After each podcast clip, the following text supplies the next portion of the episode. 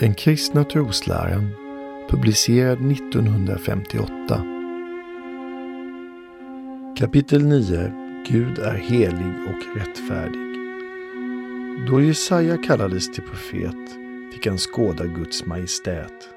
Han skriver Jag såg Herren sitta på en hög och upphöjd tron och släpet på hans mantel uppfyllde templet. Serafer stod omkring honom och ropade, den ene till den andre. Helig, helig är Herren Sebaot, hela jorden är full av hans härlighet. Och dörrtrösklarnas fästen darrade när ropet göd och huset blev uppfyllt av rök. Då sa jag, ve mig, jag förgås, ty jag har orena läppar och mina ögon har sett konungen, Herren Sebaot.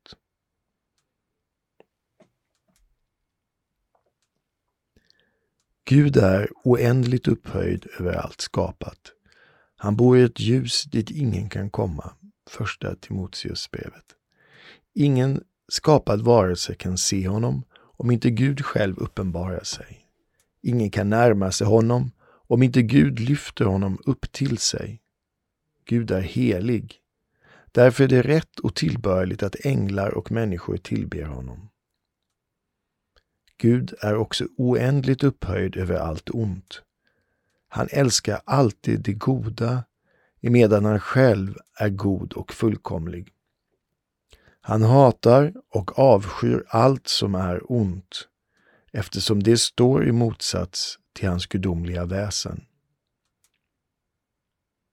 Eftersom Gud är helig vill han också vi ska bli heliga. Därför kommer han oss till mötes med sin nåd, renar oss från våra synder och fyller oss med sitt heliga liv. Därför kräver han också att vi ska älska det goda och avsky det onda. All helighet i himlen och på jorden kommer från honom. På den yttersta dagen ska Gud visa sin oändliga helighet inför hela världen. I det ljus som utgår från honom skall allt gott och allt ont bli uppenbart. Ingen människa kan undkomma hans dom.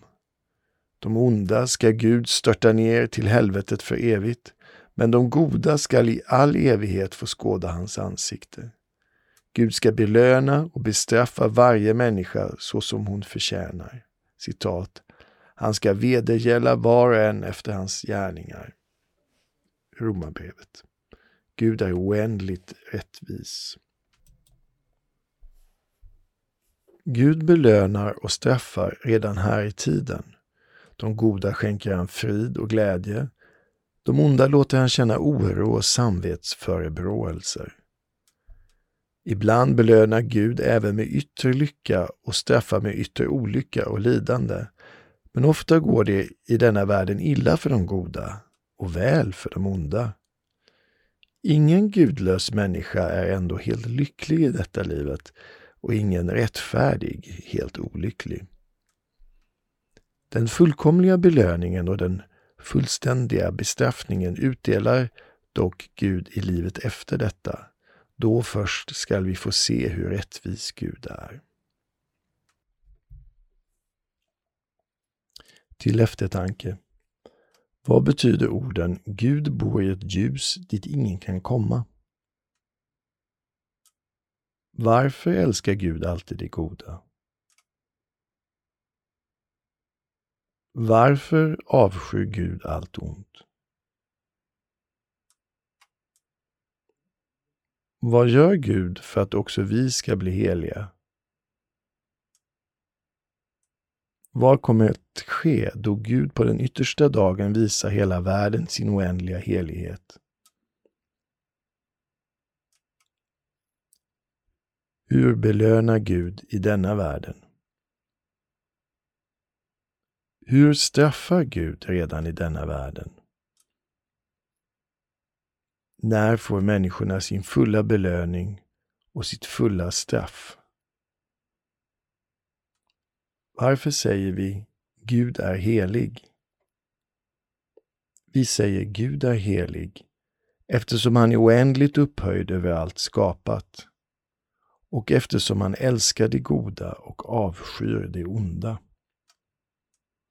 Varför säger vi Gud är rättfärdig? Vi säger Gud är rättfärdig eftersom han belönar det goda och straffar det onda så som var och en förtjänar. Levnadsregel Jag vill älska det Gud älskar och avsky det han avskyr eftersom Gud är helig och har helgat också mig.